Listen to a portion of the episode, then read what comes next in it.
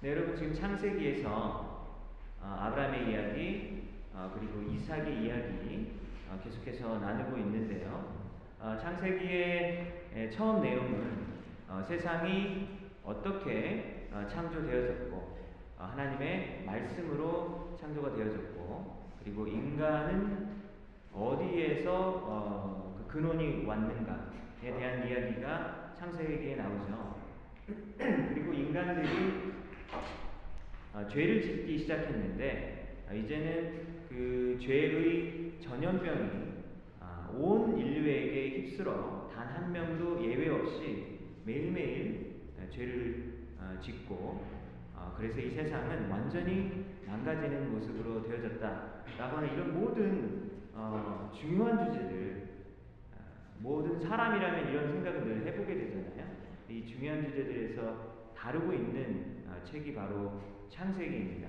그런데 12장부터 보니까 창세기에서 아브라함이라는 한 사람의 이야기를 이제 시작하는 거예요. 어, 그래서 오랫동안 아브라함 이야기를 나누다가 이제는 아브라함의 아들 이삭 이야기로 이렇게 넘어가게 되었어요. 어, 그리고 나서 어, 이제 나중에는 이삭의 아들 야곱의 이야기를 어, 또 어, 듣게 되고 어, 그리고 요셉 야곱의 아들 또 요셉 이야기를 이렇게 끝으로 어, 창세기가 끝나게 되거든요. 그래서 이제 어, 우리가 이런 생각을 할 수 있을 것 같아요. 나는 왜 알지도 못하는 옛날 옛적 어, 저 사람 이야기를 내가 듣고 있어야 되는가 주일에 와가지고 어, 왜 아브라함의 가정 이야기를 어, 내가 이렇게 듣고 있어야 되지 이런 생각 고민해 본 적 있지 않으십니까? 그런데요 아, 신약 성경 구약 성경 지금 보고 있잖아요. 신약 성경 누가복음 3장에 보면 예수님의 조상을 추적하는 이야기가 나오거든요. 예수님의 아버지가 요셉이었잖아요. 그래서 요셉 때부터 그 위로 위로 위로 위로 거슬러 올라가서 아, 그 족보 이야기가 나옵니다. 아, 그래서 성경에 족보 이야기가 이렇게 가끔씩 등장을 하게 되는데 그럴 때마다 아 이 부분은 스킵해서 잊지 말아야지 하고 넘어갈 때 있지 않나요? 그래서 이거 아 왜 이딴 거 써놔가지고 막 누가 누구를 낳고 누가 누구를 낳고 이런 거 있잖아요. 누가복음 3장에도 그런 이야기가 있는데 이때는 이제 위로 올라갑니다. 3장 33, 4절에 보면 이런 얘기가 있어요. 그 이상은 여기서 이상이라고 하는 것은 위를 얘기하는 건데 그 아버지는 야곱이요. 아, 그리고 그 이상은 이삭이요. 그 이상은 아브라함이요. 그 이상은 데라요. 그 이상은 아, 나홀이다. 이런 얘기가 있어요.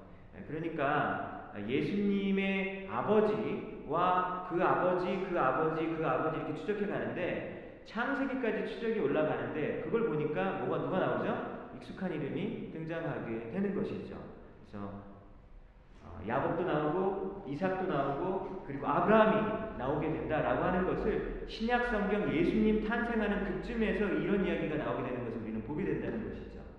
그래서 우리는 뭘할수 있냐면 창세기를 기록한 누구죠? 아, 모세죠. 이 모세와 아, 그리고 누가복음을 기록한 누가 루크죠. 루크 누가가 지금 시대 차이가 어느 정도 나냐면 1500년 차이가 나요. 여러분 모세랑 누가는 서로 관계가 있는 사람일까요? 없는 사람일까요? 거의 관계가 없다고 보면 되겠죠. 어떻게 1500년 사이에 떨어진 사람이랑 관계가 있어요? 저랑 이순신 장군이랑 별 관계가 없잖아요. 그렇지 않습니까? 상관이 없고 전혀 맥락이 다른 글을 쓸 것 같은데 이 사이에 연관성이 있다라고 하는 것을 우리는 보게 되는 거예요. 하나님의 큰 그림 속에서 이렇게 보면요. 예수님이 이 땅에 태어나는 그런 이야기를 창세기부터 쓰는 거예요. 그래서 우리는 지금 아브라함 이야기를 듣고 이삭 이야기를 듣지만 사실은 예수님의 조상 이야기를 우리가 듣고 있다라고 하는 것을 알아야 된다라고 하는 겁니다. 하나님께서 1500년 어, 전부터 예수님이 태어나기 1500년 전부터 하나님은 큰 그림 속에서 이 온 세상을 죄로 물든 이 세상을 구원할 계획을 가지고 계셨고 그리고 1500년 전부터 하나님이 사실은 주율하고 계시고 감독하시고 계시는 거예요. 그러므로 아브라함과 그 후손 뭐 이삭의 이야기, 야곱 이야기는 옛날 옛적에 이런 사람이 있었더라라고 하고 그렇게 넘어갈 이야기가 아니라 바로 여러분을 구원하신 그 예수님에 대한 이야기다라고 하는 것이죠. 그러므로 2021년을 살고 있는 우리 모두에게도 이 창세기 이야기는 직접적으로 여러분들에게 관련이 있는 얘기다라고 하는 것입니다. 그렇습니까? 여러분들을 살려주신 분에 대한 이야기다라고 하는 것이죠. 그래서 오늘 읽었었던 성경 본문을 쭉 읽어보게 되었는데 어, 이해가 되신 분도 있었을 것이고요. 이해가 좀 안 되시는 부분도 분명히 있었을 것 같습니다. 제가 지금부터 오늘 읽었었던 성경 이야기를 한 번 더 요약하도록 하겠습니다. 여러분 이삭의 아버지가 아브라함이잖아요. 아브라함이 하나님이 하나님의 부르심을 받고 어, 잘 살고 있었던 하란이라고 하는 땅에서 떠나서 어, 주님께서 약속하신 가나안 땅으로 이주를 했어요. 근데 이주를 딱 하자마자 가나안 땅에서 어떤 일이 벌어졌냐면 기근이 벌어지게 됩니다. 흉년이 있었던 거예요. 먹을 것이 없어서 수많은 사람들이 죽었었던 어떤 그런 시대예요. 그래서 흉년이 일어나서 아브라함이 어떻게 했습니까? 아, 생존하려고 막바로 그 자리를 떠가지고 이집트, 아, 당시의 선진국이었던 이집트로 도망가게 돼요. 아, 그런데 아들 이삭 때, 지금 아들 이삭 얘기하고 있잖아요. 아들 이삭 때 또 한 번 흉년이 들었고 기근이 왔습니다. 근데 이때 하나님은요 이삭에게 직접 말씀하세요. 아브라함 때는 얘기를 안 했는데 이삭에게 말씀합니다. 너는 애굽에 가지 마. 그러는 거예요. 그러면서 내가 약속한 이 가나안 땅에 그냥 머물러 있어. 가지 마.라고 주님께서 말씀하셨습니다. 그래서 이삭은 그 말씀에 순종해요. 그래서 애굽에 가지 않고 그 가나안 땅에 머물게 됩니다. 근데 그 가나안 땅이 이제 넓은 지역인데 아, 그곳에서 이제 가나안 땅의 어떤 경계선 부분 쪽에 그랄 이라고 하는 땅이 있었어요. 그래서 그랄이라고 하는 땅에 아, 이삭이 머물게 됩니다. 그래서 이제 정착을 하게 되는 거죠. 잘 살고 있었어요. 근데 여러분 이 그랄이라고 하는 땅은 어, 블레셋 사람들이 살고 있었던 땅인데 블레셋이 누구지라고 잘 모르시잖아요. 영어 성경에 보면 Philistine이라고 나오거든요. Philistine. 그러면은 팔레스타인이잖아요. 그 뉴스에 맨날 나오는 그런 땅이죠. 그래서 팔레스타인 땅에 아, 머무르고 있었다라고 하는 거예요. 그래서 이 그랄 땅은 팔레스타인 땅이고 아, 그 시대의 그랄의 지역의 왕은 아비멜렉이라고 하는 왕이 있었습니다. 아, 당시에는요 낯선 땅 낯선 땅에 이방인이 이렇게 외국인이 들어오게 되면 텃세가 굉장히 심했었어요. 그래서 부부가 만약에 들어오게 되면 남편은 죽이고 그리고 아내는 어, 강간을 하고 이렇게 성폭력을 하는 어떤 그런 일이 있었다라고 하는 것이죠. 그런데 이 위기 상황 가운데 사실은 진짜 실력이 드러나게 되고 위기 상황 가운데 진짜 믿음이 사실 드러나게 될 텐데요. 아, 이삭은 사실 분명히 들었을 거예요. 왜냐면 아버지 아브라함이 똑같은 일을 그랄 땅에서 이미 겪었었거든요. 흉년도 들었었고 아, 그리고 아브라함이 뭐라 그랬습니까? 자기 아내 사례를 뭐라 그랬죠? 아내가 아니야 여동생이야 라고 하면서 생명을 유지하고 싶었었어요.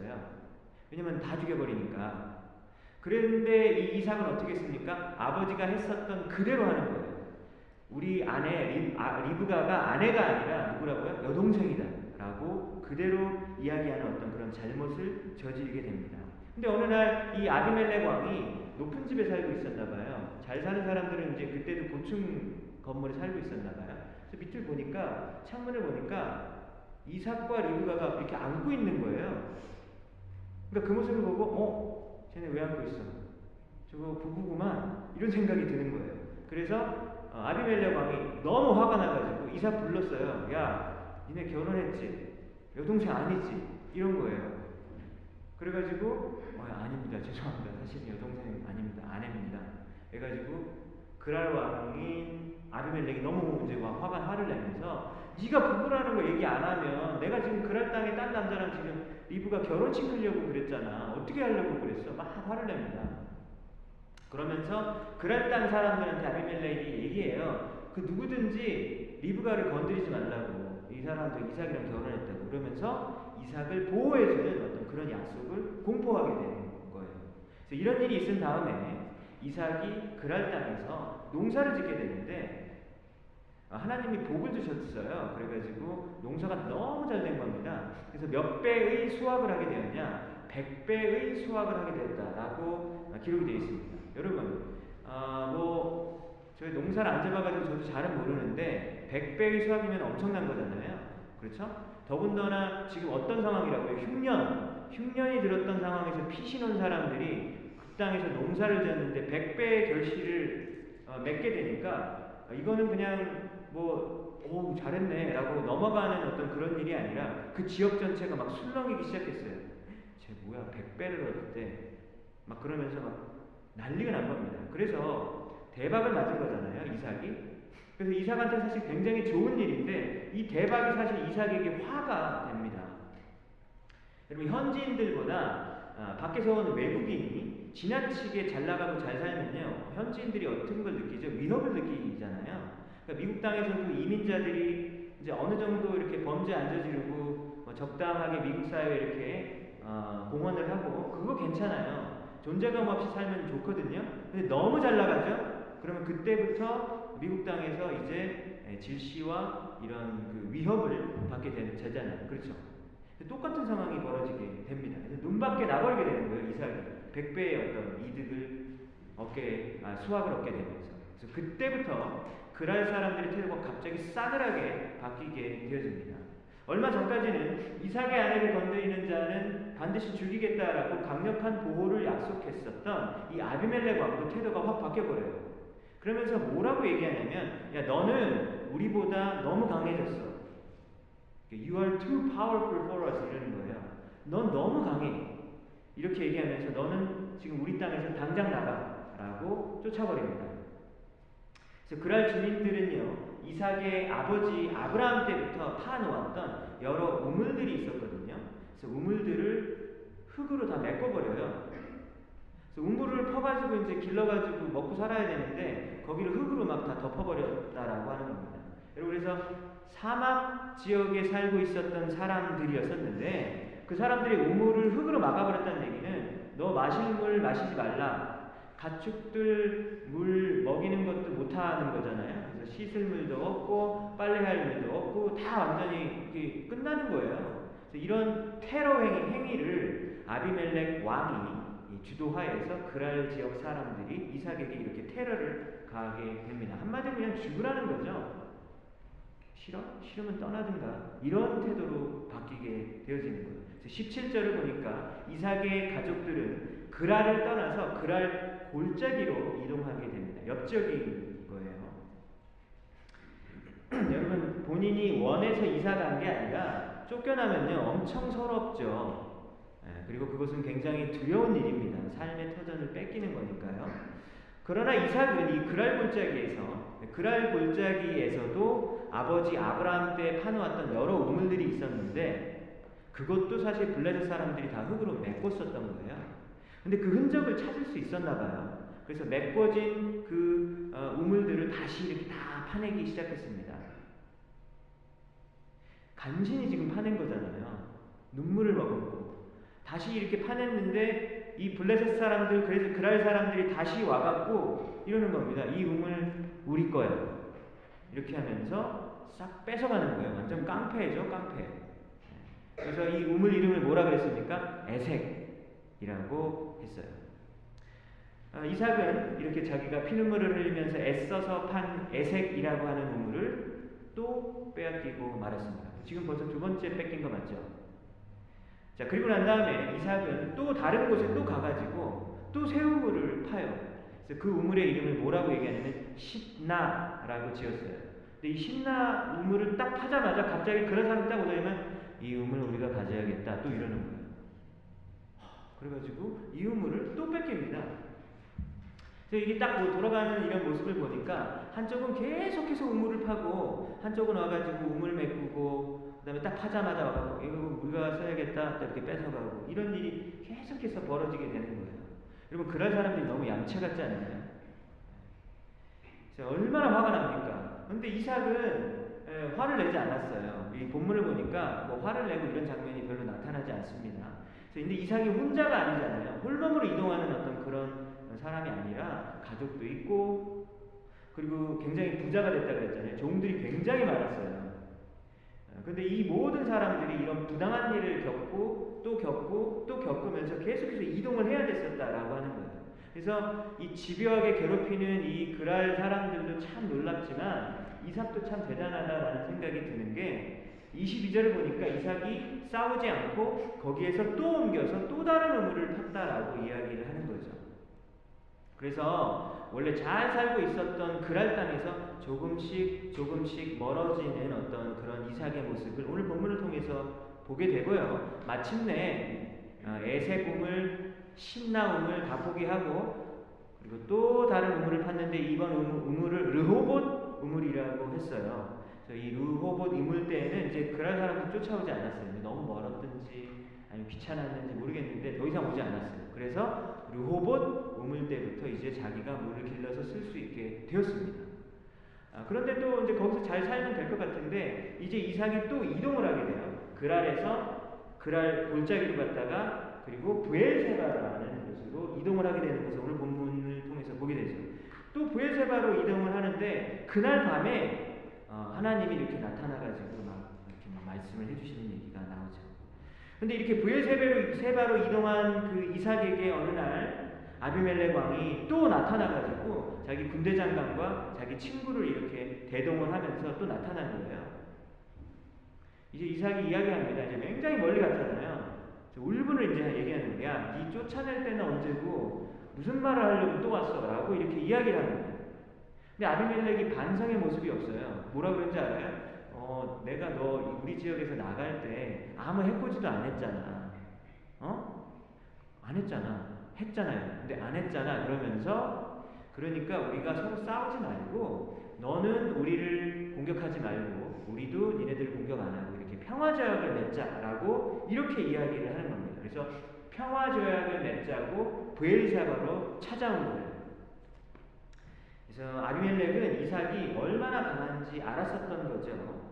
예, 그리고 자기네들이 한 나쁜 일들을 본인이 알아요, 몰라요? 본인도 알죠. 그러니까 그렇게 굳이 멀리까지 와가지고 마음속에서 조마조마했던 어떤 그런 생각들. 아, 언제 이삭이 우리를 다시 칠지 모르겠다. 복수할지 모르겠다. 그런 생각을 가지고 아, 고개를 숙이면서 와서 아, 평화제약을 맺자라고 하는 얘기입니다. 그래서 오늘 이 이야기가 우리가 방금 읽었었던 성경 본문의 이야기인 거예요. 오늘 이 본문을 통해서 하나님께서 우리에게 주시는 메시지가 무엇인가 생각해 보도록 하겠습니다. 첫 번째 메시지는요. 이런 걸 한번 생각해 봤으면 좋겠어요. 여러분, 이삭이 그랄 땅으로 가게 된 이유는 원래 자기는 어디로 가려고 했죠? 애굽으로 가려고 했잖아요. 아, 기근이 들어서. 아, 그런데 하나님이 그랄 땅으로 가라 그래가지고 그냥 그랄 땅에서 머물면서 하나님의 말씀에 순종합니다. 선진국 애국으로 가지 않고 그랄에 머문 것은 분명히 하나님의 말씀에 순종한 결과라고 우리는 볼 수 있어요. 근데 잘 보십시오. 하나님께서 보내신 땅이잖아요. 그랄 땅. 그런데 거기 가가지고 일어나는 일들을 보니까 무슨 고생이죠? 생고생? 아니면 뭐, 뭐 강아지 고생? 이렇게. 제가 이렇게 좀 쌍스러운 뭐 말을 설교 시간에 쓰지 않기 위해서 이 돌아가는 일들을 보니까 굉장히 고생이 많아요. 그렇죠? 고생이 너무 많아요. 저렇게 우물을 여러 번 뺏기고 막 쫓겨나는 그런 모욕을 여러 번 당하면서 왜 그랬어? 왜 그, 그럴로 갔을까? 이런 생각이 들 수밖에 없을 것 같아요. 하나님, 이럴 거면 차라리 그냥 제가 애국 가는 거 내버려 두시지. 왜 우리를 그랄 땅으로 인도한 것입니까? 라는 생각이 들었을까요? 안 들었을까요? 들지 않았겠습니까? 그런 이, 이 솟아오르는 이 울분이 입에서 그냥 막 자동으로 막 나올 것 같아요. 하나님의 인도 맞습니까? 안 맞습니까? 라는 질문을 해보게 되는 것이죠. 그래서 어, 그에 대한 답변을 간단하게 드리면요. 하나님이 보내시는 곳에도 어려움은 있다. 라는 것을 우리는 알 수 있을 것 같습니다. 여러분, 지금보다, 여러분들이 지금 현재 처해 있는 지금 상황보다 조금 어려움이 덜한 곳에 가고 싶으시죠? 그 다음 인생의 그 진로에 있어서는. 여러분들이 지금 처해 있는 상황보다는 조금 더 편안하고, 그리고 조금 더 안락하고, 조금 더 안정이 된 그런 곳으로 이동하고 싶지 않으십니까? 우리 마음속에 다 그런 마음이 있겠죠. 그리고 지금 내가 현재 있는 곳보다는 조금 더 높은 자리로 우리가 올라가고 싶은 것이 우리 모든 사람들의 마음속에 있을 것 같아요. 그래서 주위 사람들이 보면서 와, 너 너무 잘 됐다. 그러면서 막 부러워하고, 그래서 내가 부러움을 받고, 그러면 너무 좋지 않을까요? 그러면서 우리는 뭐라고 이제 하나님한테 얘기해? 하나님 이 모든 것이 주의 영광을 위한 것입니다. 라고 또 그렇게 막 하나님한테 막 이렇게 영광도 돌리고 막 그러고 싶잖아요. 하나님 그래서 제가 이더 높은 자리로 올라와서 더 큰 파워를 가지고 더 이렇게 또 전도도 하고 그러면 뭐 하나님도 좋고 저도 좋고 뭐 그렇지 않습니까? 이런 생각을 사실 우리가 늘 해보게 된다라고 하는 겁니다. 그런데 오늘 본문을 보니까 하나님이 이삭을 부르신 그 그랄 땅에서 일어나는 일들을 보니까 굉장히 험악해요. 막, 어? 막 수치스럽고 막 모욕적이고 막 그런 일들이 벌어졌잖아요. 여러분 신약 성경 사도행전에 보면요. 사도 바울이 어, 선교사로서 어, 선교 여행을 하는 그런 이야기가 나오는데 바울이 1차 여행, 2차 여행, 3차 선교 여행 뭐 이런 얘기가 사도행전에 나오게 돼요. 1차 선교 여행은 터키 지역에 지금 현재 터키 지역으로 이렇게 이동 이렇게 하면서 막 복음을 전하고 이렇게 교회를 개척하고 그랬었거든요. 그래서 이제 2차 여행을 떠나게 되는데 이제 2차 여행을 떠났을 때 사도 바울의 원래 계획은 뭐였냐면 아, 터키 지역으로 다시 가가지고 어, 내가 세웠던 아, 또 자기 팀이 함께 세웠던 이 교회에 이렇게 다시 막 목양을 하고 아, 그 사람들을 격려하고 그럴 계획이었었어요. 그런데 성령 하나님이 사도 바울에게 말을 합니다. 그렇게 하지 마. 그렇게 하지 말고 유럽으로 건너가라고 이야기하십니다. 그러니까 터키 지역으로 가려고 했던 원래 그 계획을 포기하고 유럽으로 가게 돼요. 그래서 2차 여행은 그래서 갑자기 진로가 변경이 돼서 유럽 지역으로 가게 되는데 그 유럽의 첫 번째 지역이 어디냐면 빌리뽀라고 하는 지역이에요. 지금 현재 뭐 그리스의 지역인데 이 빌립보로 딱 갔어요. 근데 빌립보에 딱 가자마자 막 전도하고 교회를 세우고 하다가 엄청 두들겨 맞아요 바울이. 바울이 막 두들겨 맞고 그러다가 빌립보 감옥에 갇히게 됩니다. 그래서 에, 예, 이런 생각이 들, 지 않았을까 싶어요. 글쎄요 안 들었을까? 사도 바울은 워낙 대단하니까. 근데 제가 그걸 딱 보면서 어떤 생각이 드냐면 이거 하나님 부름 맞나? 라는 생각이 들지 않습니까? 하나님이 가라 그래가지고 딱 갔는데 복음이 막 왕성하게 전해지기는커녕 자기는 막 복음 전하다가 막 두들겨 맞고 감옥에까지 갇히니까 얼마나 험악해요. 여러분 이거 하나님의 부르심, 하나님의 인도하심 맞습니까? 틀립니까? 맞잖아요. 우리는 그거 알고 있잖아요. 그거 맞는 거지. 주님이 인도하시는 곳에도 어려움이 있을 수 있다. 아, 우리는 주님이 부르셨다면 어려움이 있어도 그곳에 머물러야 한다라고 하는 것을 우리는 오늘 본문을 통해서 우리는 알아야 한다라고 하는 것이죠. 제가 이제 결혼하자마자 제가 결혼한 지 20년이 됐는데 결혼하자마자 이제 남아프리카 공화국에 3년간 어, 어, 이렇게 평신도 선교사로 어, 거의 신혼 때 완전 결혼하자 몇 주 만에 이제 남아프리카 공화국으로 갔어요. 어, 그래서 그곳에서 제가 이제 평신도 선교사니까 선교를 해야 되는데 선교는 좀 못하고 이렇게 많이 방황했어요. 방황하고 부부싸움하고 찌지고 싸우고 우리가 싸우면 옆에 집 막 선교사님이 다 알아가지고 막 창피당하고 막또 싸웠어 막 이러고 막 굉장히 좀 부끄러웠었어요. 근데 제가 그때 나이가 스물일곱 그랬거든요. 스물일곱이고 아내는 막 스물세 살, 두 살이니까 어찌 보면 여기 있는 웬만한 분들보다 되게 나이가 어린 상황인데 뭐 근데 선교사 한다고 막 그렇게 하니까 뭐 쉽지 않았어요. 그래서 막 이렇게 저희가 헤매고 있었을 때 주위에 있는 여러 선교사님들이 다 얘기했어요. 신학교 가라고 신학교를 가야 된다. 뭐 하는 거냐 많이 반대하고 저희가 하는 일들에 대해서 굉장히 좀 이렇게 부정적으로 생각하시고 되게 이렇게 좀 안타까워 하셨어요. 그런 분들이 굉장히 많았거든요. 근데 그분들 중에서 한 선교사님 가정은 저희를 굉장히 존중해 주셨어요. 우리가 하는 일들을 뭐 이렇게 응원해 주셨고 존중해 주셨고 나이가 어리다고 막 가르치려고 하지 않으셨어요. 굉장히 고마우신 분이 아, 김종우, 아, 김현주 선교사님 이 가정에 있는데 저희 굉장히 친하게 잘 지냈었죠. 그래서 어, 그랬었던 정말 고마운 분이 있었는데 3년 전에 예, 김종우 선교사님 남편분이 사역을 하러 운전을 하러 가는데 남아프리카 공화국은 진짜 아프리카다 보니까 허 벌판이에요. 근데 그 사역을 하러 막 운전을 하고 가시다가 들판 길 한가운데에서 갑자기 심장마비가 오신 거예요. 그래서 숨을 막 호흡곤란이 막 오셔가지고 숨을 못 쉬고 못 쉬다가 그냥 그 들판에서 아무도 없는 데서 자동차 안에서 돌아가셨어요. 저도 이제 그 소식을 듣고 너무나도 큰 충격을 받고 너무 놀랐죠. 모든 그 지역 사람들도 다 놀라고 깜짝 놀랐어요. 근데 이분들의 비전이 뭐냐면 남아공 시골에 어, 아주 좋은 학교를 학교 건물이 정말 좋거든요. 학교를 세워서 지금은 초등학교, 중학교 어, 건물이 이미 세워졌고 어, 그리고 어, 바로 얼마 전에 얼마 지난달에 고등학교 건물까지 지어지게 됐는데 남편 선교사님은 고등학교 건물이 지어지는 거를 시작도 하는 거를 보지도 못하고 돌아가신 거예요.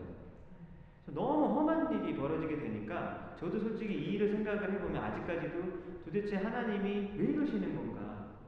하나님이 그렇게 착한 일하고 복음을 전하려고 그 먼 땅까지 가서 척박한 곳에서 어, 세상에서 아무도 알아주지 않는 그 가난한 사람들을 돌봐주고 교육시켜주는 그 일을 하는데 왜 아빠만 먼저 데려가서 두 딸이 있고 아내를 남겨두고 이렇게 해야 되는가? 도저히 이해가 안 되는 거예요. 이해가 되지 않습니다. 이게 하나님의 인도하심이 맞는지 모르겠습니다. 그래서 여러분 만약에 이제 남겨진 이제 어, 사모님과 그 선교사님과 그리고 두 딸은 이 땅을 떠나도 되잖아요, 그렇지 않나요? 너무 일이 험악하니까 제 생각엔 떠나도 될 것 같은데 이 아내 선교사님 지금 혼자 남으셔서 그 일을 계속 하고 계시고 드디어 지난달에 고등학교 건물이 완성된 거예요. 너무나도 멋진 몇 층짜리 건물이 아, 완성이 되어졌습니다. 그러니까 하나님의 이 일하심이 너무나 대단합니다. 왜냐하면 제가 아, 우리 김종호 선교사님, 김현성 선교사님 제가 피츠버그 살 때 저희 집에도 오셨었거든요. 막 며칠 동안 머무시고 막 교제하고 그랬을 때 막 얘기를 하시는 거 저한테 한 명 한 명 막 후원자를 뭐 해가지고 학교를 세우시는데 학교 얼마가 드는데 그러니까 막몇 억이 든다라는 거예요. 그래서 아 네. 그러면서 제가 사실은 아유 뭐 되지도 않은 일을 뭘 저렇게 참 이분은 꿈쟁이야. 저는 그렇게 생각했거든요. 근데 그 일이 실제로 되어진 거예요. 뭐 수억 원의 그 헌금이 도대체 어디서 들어왔는지 모르겠는데 일이 되어졌다는 겁니다.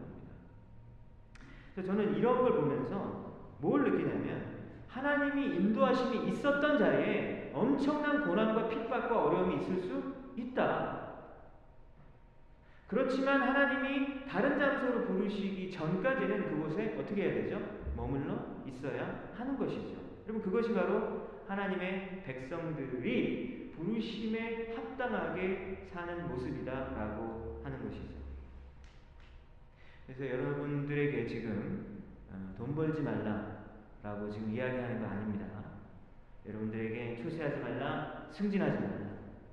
여러분들은 고생만 찾아가지고만 하셔야 됩니다. 이런 얘기 하는 게 아니잖아요. 그죠? 오해하지 마시기 바랍니다. 여러분 그런 얘기가 아니라 뭐라 그랬죠? 하나님이 여러분들을 부르신 곳으로 하나님이 여러분들을 보내신 곳으로 가야 한다라고 하는 겁니다. 그런데 하나님께서 보내신 그곳은 항상 아, 편안하고 안락하고 꽃길만 있는 것은 아니다. 라고 하는 것을 우리는 알 수 있게 돼요. 편안함과 안락함을 추구하며 사는 삶은 하나님을 믿지 않는 사람들이 가는 삶입니다. 근데 하나님의 백성들은 하나님을 믿는 우리 그리스도인들은 어떻게 사는 것입니까? 설령 그곳에 어려움이 있을지라도 만약에 하나님이 그곳을 부르셨으면 우리는 가는 사람들이죠. 여러분 그런 주의 자녀들 되시길 주님의 이름으로 축복합니다. 여러분 두 번째 오늘 말씀을 통해서 어, 우리 이런 생각을 해봤으면 좋겠, 어요 이런 질문을 볼 수 있, 한번 해볼 수 있을 것 같아요. 여러분 이삭은 하나님의 말씀에 순종하는 사람으로 보아야 할까요? 아니면 호구라고 봐야 될까요? 호구, 호구라는 단어가 뭔지 아십니까? 그래서 저는 혹시 이게 호구라는 말이 비속어 나쁜 말일까봐 설교 때 또 쓰면 좀 그러니까 사전을 찾아봤어요. 근데 이 호구라는 말이 그리고 그렇게 비속어는 아닌가 봐요. 사전을 찾아보니까 호구의 정의는 어수룩하여 이용하기 좋은 사람을 비유적으로 이르는 말. 이렇게 돼 있더라고요. 그래서 여러분들이 만약에 여러분들이 만약에 지금 이삭이 당했던 일들을 그대로 여러분들이 당한다면 여러분들은 어떻게 대응하겠습니까? 라는 질문 을 제가 드릴게요. 그럼 머릿속에서 이제 대답을 하셔야 됩니다. 첫 번째, 이제 여러분들이 이삭의 인생을 평가할 때 이렇게 거예요. 아, 이삭은 호구였다. 쟤는, 어? 맨날 당하고 살아. 지가 마땅히 누려야 할 권리를 밥그릇도 챙기지 못하는 참 바보, 어리석은 사람. 이렇게 볼 수 있을 것 같아요. 그렇죠? 그래서 저는 사실 오늘 이, 이, 이 본문 때문에 한 주 동안 아, 너무 고민이 되는 거예요. 이거 도대체 어떻게 해석을 해야 될지 너무 고민이 됐어요. 아, 그래서 정말 아, 뭐라 그래야 되지? 이렇게 정말 너무 힘든 본문이었었어요. 뭐 어떻게 해석을 해야 될까? 당당히 맞서서 내가 마땅히 누릴 수 있는 권리를 어, 빼앗겨서는 안 된다라고 이렇게 볼 수도 있을 것 같아요. 그러면 이삭은 지금 되게 실패한 인생을 좀 살고 있는 거죠. 만약에 그런 입장이라면 어, 이삭의 모습은 한심하고 어, 그리고 어리석은 모습이다라고 할 수 있습니다. 자 그렇다면 우리가 이렇게 본다면 어, 이것을 뒷받침해 줄 수 있는 성경적 근거도 있어야 되잖아요. 그렇죠? 우리 생각에 오는 게 아니라 성경적 근거도 있어야지 이 말이 맞는 거 아니겠습니까? 그래서 저거 어, 떤 성경적 근거가 있을까 생각을 해보니까 갑자기 에스더와 모르드게가 생각이 나더라고요. 여러분 에스더 아십니까? 에스더는 페르시아 제국의 아닥사스다 왕의 왕비였었죠. 근데 그때 하만이라고 하는 사람이 있었는데 이 하만이라고 하는 사람이 아, 유대 민족을 이 에스더가 속한 민족이죠. 에스더 모르드게가 아, 유대 민족인데 이 유대 민족을 완전히 말살해서 없애버리려고 계략을 짰었거든요. 근데 에스더가 아, 본인이 왕비잖아요. 그러니까 왕비다 보니까 굉장히 권력이 있습니다. 왕비로서의 세상적인 지위를 적절하게 사용하고 지혜를, 지휘, 지혜를 발휘했어요. 아, 그래서 결국 페르시아 제국의 아닥사스다 왕은 오히려 하만이 유대 민족을 죽이려고 했는데 하만을 처벌받게 만들었어요. 잘 끝났죠, 그죠? 그래서 유대 민족은 생명을 건지게 됩니다. 그리고 유대 민족을 위협했었던 여러 그 사람들은 오히려 어, 처벌을 받게 되는 모습이 있어요. 자, 여러분 이 모습을 보면 되게 에스더가 잘하지 않았습니까? 그렇죠. 믿음으로 잘했고 본인의 세상 제의를 이용해서 무조건 당하지 않고 어, 그곳에서 또 살아남는 어떤 했고 또 오히려 그렇게 유대민족을 핍박하려고 했던 사람들 다 죽여버렸다 뭐 이런 얘기가 나와요. 완전히 이렇게 그리고 또 하나님께서는 이 에스더의 모습을 보고 칭찬하시지 않으셨을까라고 생각이 분명히 되어집니다. 그래서 이런 인물을 딱 보니까 이삭은 실패했어 라는 생각이 드는 거예요. 맞죠? 어, 그러면서 또 시몬과 유다라는 사람이 생각이 났습니다. 여러분 이삭의 아들이 야곱이거든요. 야곱의 아들이 12명이 있습니다. 12명의 아들과 그리고 한 명의 딸 디나라고 하는 딸이 있었어요. 근데 어느 날 디나가 세겜 땅에 갔다가 아, 세겜이라고 하는 땅에서 강간을 당하고 왔어요. 디나의 오빠들이 엄청 화가 났어요. 디나의 오빠가 누구냐면 시몬과 레위예요. 그래서 자기 여동생이 성폭행 당한 것 때문에 머리끝까지 분노하면서 아, 그들은 꾀를 부리기 시작합니다. 그래서 세겜 족속들이 이제 되게 좀 미안했나 봐요. 그래가지고 이제 이 야곱 이쪽 집안을 찾아온 거예요. 와가지고 아, 미안하다고. 어, 디나랑 너무 디나가 너무 좋아서 그러는 거라고. 디나랑 결혼 좀 시켜달라고 이렇게 막 부탁하고 막 사죄해고 막 이렇게 막 선물 주고 그래서 시몬과 레위가 아, 계략을 쓰는 거죠. 너희가 만약에 우리처럼 할례를 받으면 너희들도 하나님의 백성으로 우리가 인정하고 어, 너희를 이렇게 어, 받아주겠다. 그리고 어, 우리 여동생 디나를 주겠다. 이렇게 얘기해요. 세겜 족속이 너무 기뻤어요. 기뻐가지고 아 그래 그래 우리 할례 받을게. 그러면서 할례를 받고 며칠 동안 막 움직이지도 못하고 있었습니다. 근데 바로 그때 시몬과 레위가 급습을 하게 되죠. 그래서 아무도 못 움직이는 그때 다 죽여버려요. 세겜 세겜 남자들을 칼로 다 찔러가지고 다 죽여버렸어요. 그래서 이런 모습이 있었다라고 하는 것을 보게 됩니다. 그래서 사실 시몬과 레위 어, 시몬과 레위는 어, 하나님의 평가에 있어서는 그 아버지가 되게 꾸짖었거든요. 니네 그렇게 하면 안 된다고 되게 꾸짖음을 당했던 장면이 나와요. 그래서 어, 이런 관점에서 보면 오늘 이삭의 삶의 방식은 어, 좀 굉장히 좀 바보같이 좀 잘못 살고 있다. 이렇게도 볼 수 있을 것 같아요. 근데 제가 여러분들에게 이게 맞았다 틀렸다라고 이렇게 별로 강요하고 싶지 않다라는 생각이 들었습니다. 여러분들이 한번 깊이 생각해 보시고 계속해서 고민하시기 바랍니다. 좀 이상한가요? 네. 그냥 한번 계속 한번 고민해 보세요. 이삭의 삶이 맞았는지 틀렸는지 한번 고민해 보셨으면 좋겠어요. 두 번째로 또 이렇게 볼 수 있을 것 같아요. 이삭은 하나님의 말씀에 순종한 사람이었다. 우리의 본이 되는 사람이다. 라고 보는 그런 입장으로 있을 것 같습니다. 아비멜렉이 분명히 16절에서 이렇게 이야기하죠. 너는 우리들보다 더 강해. 이렇게 얘기했잖아요. 그러면서 너는 우리를 떠나줬으면 좋겠다. 왜요? 네가 너무 강해가지고. 그러니까 지금 이삭이 약한 것이 결코 아니다라고 하는 것을 알 수 있어요. 여러분 지금 이삭이 힘이 약해서 오늘 당했던 사람이 경우가 절대 아니에요. 너무 강했던 거예요. 그걸 알 수 있어요.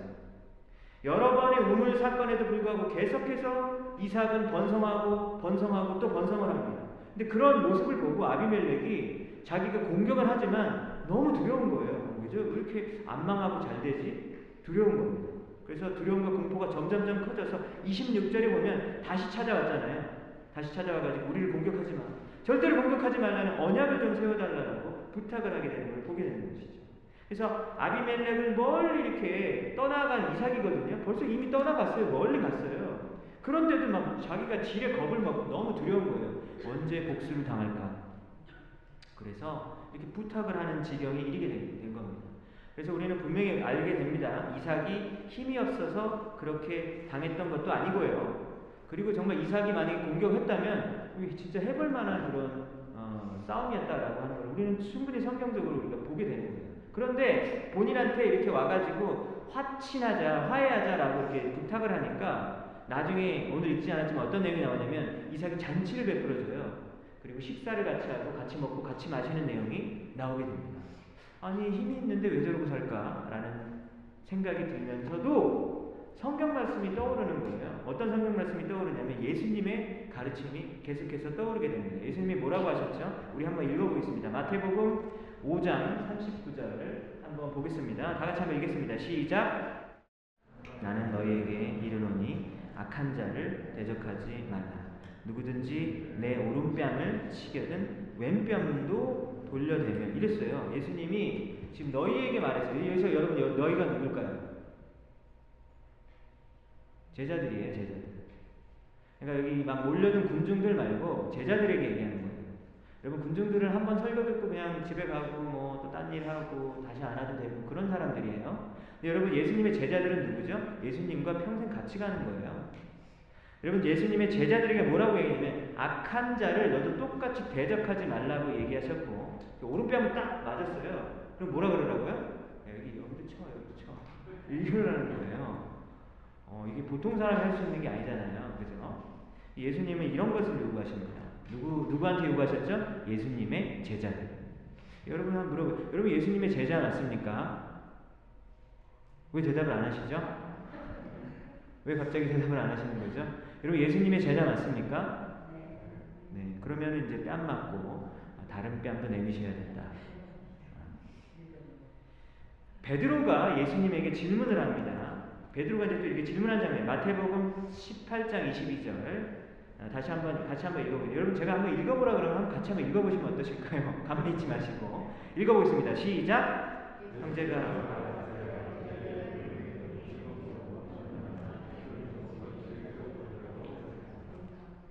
그래서 베드로가 이제 질문을 예수님에게 먼저 하는데요. 만약에 형제가 나한테 죄를 범하면 몇 번이나 용서할까요, 예수님? 그러면서 어, 일곱 번 하면 될까요? 라고 물어봤어요. 왜냐면 이제 일곱 번이면 꽤 많지 않나요? 그러니까 베드로는 진짜 정말 인심을 크게 쓰고 예수님한테 일곱 번 하겠습니다. 라고 얘기하니까 예수님이 뭐라 그래요? 일곱, 일흔 번씩 일곱 번. 그러니까 70 곱하기 7. 그러니까 490번을 하라고 말씀하시죠. 그러니까 491번째를 확 쳐버려. 이 얘기인가요? 네? 491번째를 확 쳐버려. 이게 아니, 아니겠죠. 그죠? 이거는 용서를 무제한으로 하라. 뭐 이런 얘기입니다. 그래서 우리는 이제, 어, 우리가 이제 한 번 발을 밟히면, 어이구, 이 발을 또 이렇게 실수로 밟았구나. 라고 할 수 있는데, 와서 또 밟는 거예요. 그러면 어떠죠? 어, 왜 밟지? 이런 생각이 들고, 아유, 죄송하다고. 세 번 밟았어요. 그럼 그때는 이제 어떡하죠? 그때 용서 못 하잖아요. 그죠? 이제 그 사람들 연을 끊어야 되잖아요. 그죠?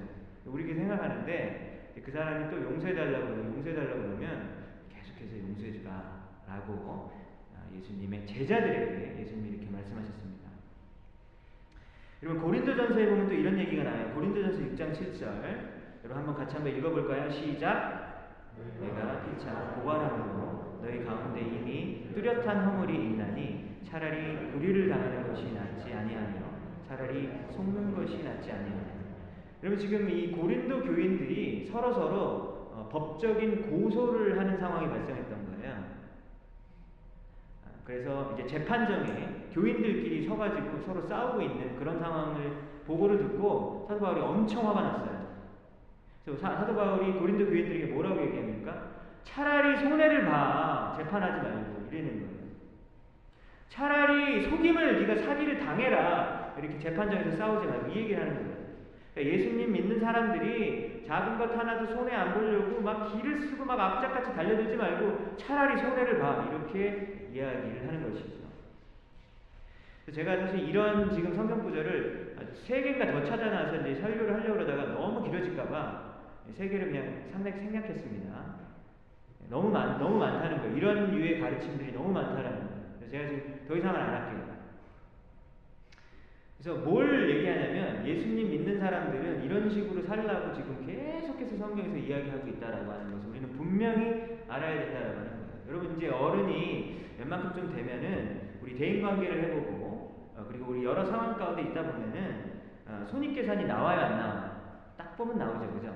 내가 이 사람이랑 같이 계속 있다가 손해만 보겠다 아니면 뭔가 좀 이득이 있겠다 나와요 안 나와요? 딱 보면 나오죠. 그래서 만약에 어떤 사람이 이제 나를 만나고 이제 교제를 하는데 이 사람은 절대 손해를 보려고 하지 않고 뭐 밥 먹어도 맨날 나만 돈 내고 막 이러면 조금 그렇잖아요, 그죠? 그래가지고 이제 마음속에서 좀 그런 마음이 생기고 아, 뭐 이런 계산들이 다 이렇게 되어지게 돼 있습니다. 그런데 만약에 우리가 절대 다른 사람한테 손해 안 보려고 계속 그렇게 대인 관계 하면 어떻게 됩니까? 나중에 매장되죠. 네, 본인이 이제 망가지고 근데 우리 크리스찬들이 만약에 그렇게 살면 어떻게 되죠? 본인만 망가지는 게 아니라 하나님도 욕먹고 어, 교회도 욕을 먹게 되어 있습니다. 그렇죠. 스테판이 스테판이 사도행전에서 막 전도를 하다가 막 사람들이 돌로 쳐서 막 죽이는 거예요. 그래서 돌에 맞으니까 막 피가 막 쏟아지고 이럽니다. 근데 이때 스테판이 죽기 직전에 무릎을 꿇고 기도를 하는 거예요. 뭐라고 기도를 합니까? 하나님, 이 죄를 저들에게 돌리지 마십시오라고 그러면서 죽었어요. 이게 유언이에요, 유언. 저 미운 인간들, 저 돌로 나 때리는 인간들의 저들의 죄를 저들에게 돌리지 말라. 뭐 그렇게 하면서 죽어가는 거예요. 예수님도 십자가에서 본인을 못 박은 자들을 위해서 기도하면서 죽으셨잖아요. 여러분 이게 바로 사실 예수님의 길이다라고 하는 것을 사실 우리는 분명히 알 수 있다라고 하는 겁니다. 몇 달 전에 2021년 11월에 신문 기사가 났어요. 서울의 한 교회, 교회 이름은 얘기하지 않겠습니다. 한 교회가 아, 이 교회 건물이 있는 곳에 곳이 재개발 지역으로 이렇게 확정이 됐대요. 재개발 아시죠, 여러분? 재개발이 되면 이제 그 건물을 허물고 우리는 보상금을 받고 그리고 딴 곳으로 가서 이제 새거 지을 수 있는 거잖아요. 그런데 이제 서울시에서 이 교회 건물에 대한 보상금으로 82억 원을 주기로 어, 결정을 했는데 교회 입장에서 너무 받아들일 수가 없어서 어, 우리는 563억 원을 받아야 된다라고 해가지고 이제 재판을 서게 된 겁니다. 그래서 재판장에 가서 싸우는 거예요. 고소를 하고 이제 싸웁니다. 근데 재판에서 결국 졌어요. 네. 그 재개발 그 조합에서 이 교회를 상대로 왜냐면 이 교회 때문에 지금 공사가 진행이 안 되니까 결국은 고소를 하는 거예요. 그래서 교회가 졌어요. 530억 달러는 게 이제 너무 무리한 요구다 그래가지고 지게 됐습니다. 그래가지고 이제 서울시에서 철거를 나오게 된 거예요. 철거를 나왔는데 이제 이 신도들이 굉장히 열정적인 사람들인 것 같더라고요. 그래가지고 이 철거를 못하도록 계속해서 무력으로 맞서 싸웠습니다. 그래서 어떻게 싸웠냐면 이제 경찰들이 온 거예요. 경찰들이 이제 이 서로 싸우니까 그러니까 경찰이 오니까 경찰에게 교인들이 화염병을 던졌습니다.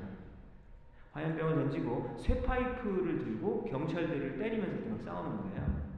그리고 소화기로 막 경찰들이랑 막 철거한 사람들 이렇게 막 뿌리고 그래서 신도들이 붙잡혀갖고 막 감옥에 가는 일이 벌어졌던 거예요. 여러분 이런 일이 바로 몇 달 전에 서울의 교회에서 일어, 일어났는데 근데 이 교회는 계속 그랬었거든요. 제가 뉴스 계속 봤는데 계속 이런 식으로 사회에 엄청난 무리를 했던 거고 그 교회 목사는 무슨 한국 기독교 연합회고 회장인가 막 그걸 또 작년에도 하고 그랬어요. 저는 왜 뽑아줬는지 모르겠는데 아, 저를 뽑아달라는 얘기는 아니에요. 근데 어, 그, 런 사람이 막 뽑히고 그런, 그런 거예요. 여러분 손해를 버는 것이 보는 것이 나을까요? 아니면 교회가 이 보상금을 더 받기 위해서 경찰한테 화염병을 던지는 게 맞을까요? 어느 게 맞을까요? 어느 게 더 성경적일까요? 너무 쉬운 질문이죠. 너무 쉬운 질문이죠. 예수님이 한번 여러분 상상해 보세요. 예수님이 이제 십자가에 딱 달려야 되는데 내가 왜 십자가를 내가 왜 져야 돼? 어? 내가 뭔 죄를 졌어? 예수님 진짜 죄를 안 지셨잖아요. 예수님이 너무 억울해가지고 막, 어? 천사들을 막 불러가지고 로마 병병들을 막 그 자리에서 다 죽여버렸습니다. 로마 병들이 막 갑자기 죽고 여러분 그리고 또 예수님이 평생 동안 직업이 뭐셨죠? 목수였잖아요. 막 근육질이에요. 목수, 그 예수님. 그래가지고 예수님이 막 화가 나가지고 막 쇠파이프를 열두 제자들과 함께 들고 막 어? 막그 유대인들 막 제사장들이랑 막 바리새인들을 막 쳐가지고 그러니까 막 제사장들이 잘못했다고 막 예수님 앞에서 무릎을 막 꿇는 거예요. 잘못했다고. 예수님이 여러분 승리한 거 맞습니까? 승리한 거 같지 않죠, 그죠? 그죠? 이게 승리한 거가 아니라라고 하는 거예요. 무릎 꿇고 싹싹 빈다고. 오히려 이긴 것 같으나 사실은 지게 진 거죠. 하나님의 관점에 의하면. 그래서 복음을 위해서 우리는 손해를 볼 각오를 하고 그리고 이 사회를 위해서 교회가 희생을 더해도 사실은 모자를 파네. 여러분 보상금 더 받겠다고 아니 재판에서도 졌는데 불법 폭력 단체로 이렇게 전락해버리면 되겠습니까? 안 되겠습니까? 너무 안타깝잖아요. 여러분 이런 악착 같은 이런 교회의 모습을 보고 여러분 누가 예수님을 믿고 싶을까요? 그지 않을까요? 돈은 좀 더 받을지 모르겠지만 누가 예수님 믿고 싶겠어요? 불신자들도 안 하는 짓들을 이렇게 교회가 대놓고 저지르니까 그 피해는 그 교회 같지도 않은 교회가 피해를 보는 게 아니라 누가 피해를 봅니까? 나머지 모든 한국 교회 그, 그 선한 교회들이 오히려 고스란히 그 피해를 당하게 되는 것이죠. 여러분 그런데 더욱 비참한 거는요. 이런 식의 태도를 가진 교회에 이렇게 같은 생각을 가진 목회자들과 교회들이 너무 많은 거예요. 너무 황당하더라고요, 제가. 여러분 절대로 이런 식으로 가서는 안 되는 겁니다, 교회가. 여러분 그런데 우리가 이렇게 남일을 이렇게 볼 때는 되게 판단을 잘 할 수 있어요. 근데 막상 이런 일이 나에게 닥치면 여러분들이 만약에 어떤 재정적 손해를 어, 봐야 된다면 하나님께서 기뻐하실 결정을 여러분 하실 수 있습니까 없습니까? 잘 생각해 봤으면 좋겠어요. 다른 사람의 이득이 걸린 일에 대해서는 우리가 예리하게 지적할 수 있거든요. 그런데 막상 우리 자신과 우리 가족의 이익이 만약에 걸렸는데 이거를 어, 내가 이렇게 손해를 보고 내가 지낼 것인가? 아니면 하나님의 이름을 위해서는 내가 차라리 손해 보는 것이 나을 거냐 했을 때 이거 진짜 어려워요. 이거는 어렵다는 거죠. 내 문제가 돼서. 그래서 우리는 기도해야 됩니다. 뭐라고 기도해야 됩니까? 하나님, 내 자신에게도 하나님의 원칙을 그대로 적용할 수 있는 힘과 용기를 주십시오라고 기도하는 우리 모두가 되어야 하겠습니다. 주님의 영광을 위해서 하나님 내 성질을 죽이게 해주시고 어, 하나님의 영광을 위해서 내 자존심을 버리게 해주시고 하나님의 이름을 위해서 기꺼이 포기할 수 있고 손해할, 손해를 볼 수 있는 내가 되게 해주십시오라고 기도하는 우리 모두가 되어야 하겠습니다. 여러분 마지막입니다. 근데 제가 생각이 들었어요. 어떻게 이삭이 이렇게 세 번이나 당하고 어, 평화 조약을 맺어달라고 하는 사람들의 말을 듣고 이렇게 평화 조약을 맺어줬을까? 도대체 이렇게 결정할 수 있는 힘의 원동력은 무엇일까 생각을 해봤어요. 그런데 그 이유를 24절에서 찾아볼 수 있었습니다. 여러분 지금 우물 때문에 이렇게 그랄 그랄 골짜기 그리고 부엘세바로 이렇게 계속해서 이사를 다녀야 했었죠. 그리고 부엘세바로 이사를 가는 그날 밤에 하나님이 이삭에게 나타나 주셨죠. 여러분 성경을 보면요. 결정적인 순간에 하나님이 우리를 이렇게 만나 주시더라고요. 혹시 여러분 이런 거 경험해 보셨습니까? 내가 완전히 망가지고 무너질 정도로 너무너무나 힘들 때 있잖아요. 하나님께서 나를 내버려 두시지 않으시고 하나님 우리를 만나 주십니다. 믿으십니까? 여러분 그런 거 혹시 경험해 보셨습니까? 하나님이 그렇게 우리의 인생 가운데 함께 하신다는 것이죠. 24절을 보세요. 나는 네 아버지 아브라함의 하나님이니 두려워하지 말라. 내가 너와 함께 있어 내게 복을 주어서 네 자손이 번성하게 하리라. 라고 이렇게 하나님께서 말씀을 주셨다라고 하는 것이죠. 여러분 이삭의 마음은 이미 막 너덜너덜해요. 본인이 힘이 있음에도 불구하고 계속해서 당하고 옮겨야 다니는 어떤 이런 현실을 보면서 마음이 너무너무 힘들다라고 하는 것이죠. 분명히 하나님이 보내신 곳에 있었는데 어, 그 복이 약속된 이 가나안 땅에서 왜 이렇게 계속해서 어려움이 오는지 이삭의 마음이 찢어지듯이 아프다라고 하는 것이죠. 여러분 근데 하나님께서 그렇게 우리가 고난을 당하는 데에도 직접 직접 그리고 그 순간순간 개입을 하지 않는 것처럼 보여질지라도 하나님 우리를 버리신 것이 아니다라고 하는 거예요. 하나님은 완전히 우리가 무너지지 않도록 우리에게 나타나셔서 우리를 위로해 주시는 하나님이십니다. 우리가 감당할 수 있을 정도만 고난을 허락하시는 분이라고 말씀하셨어요. 근데 우리는 이제 어 하나님 이거 지금 감당 수준 좀 넘었는데요. 어 이거 좀 너무 지나친데요. 이미 하나님 이 제가 감당할 수 있는 거 지금 넘었습니다. 하나님 빨리 와서 대입해 주세요. 이렇게 느끼지만 그러함에도 불구하고 우리에게 고난이 있을 때는 사실은 그게 우리가 버틸 수 있는 한계가 한계라고 하나님은 판단하셔서 그런 고난도 우리에게 허락하시는 것이죠. 여러분 그래서 이 24절에 하나님께서 말씀을 주셨잖아요. 우리 생각에 에게 또 말씀, 에게 또 약속 이렇게 생각할 게 아니라는 거죠. 왜냐하면 여러분 하나님의 말씀과 약속은 말로 끝나지 않아요. 실제로 우리 현실 가운데서 실현되어지는 힘과 능력이 있는 말씀입니다. 아비멜렉에게 여러 번 당하는 것 같아서 속상할 수 있거든요. 그런데 세상에서 그렇게 못된 짓 하고 죄 짓는 자들은요, 하나님이 언젠가 반드시 심판하셔요. 어디 가죠? 지옥 가죠, 지옥. 네. 지옥 갑니다. 네. 죽을 때까지 잘 살 수 있어요. 근데 죽, 죽은 다음에 지옥 가요. 네. 하나님의 자녀들은 마치 예수님이 말할 때 뭐라 그랬냐면 마치 이때에 양을 보내는 것 같이 막 마음이 막 조마조마하다라고 막 내가 너무 연약해 보인다라고 말씀하셨어요. 그러나 여러분 우리가 진 것 같지만 사실 최종 승자는 반드시 하나님의 자녀라는 사실을 잊지 마십시오. 예수님과 함께 여러분들은 언젠가 온 세상을 통치할 그 승리자라고 하는 사실을 여러분은 잊지 마셔야 합니다. 여러분들이 쓰러져서 낙심하고 있을 때 주님이 나타나셔서 여러분들의 손을 붙잡아 주시고 반드시 이렇게 세워 주시고요. 그리고 우리 죽는 날까지 하나님께서는 우리와 동행하신다라고 하신 이 약속을 붙들고 어, 오늘도 그리고 이번 한 주도 살아가시는 우리 모든 믿음의 성도님들 되시기를 주님의 이름으로 축복합니다.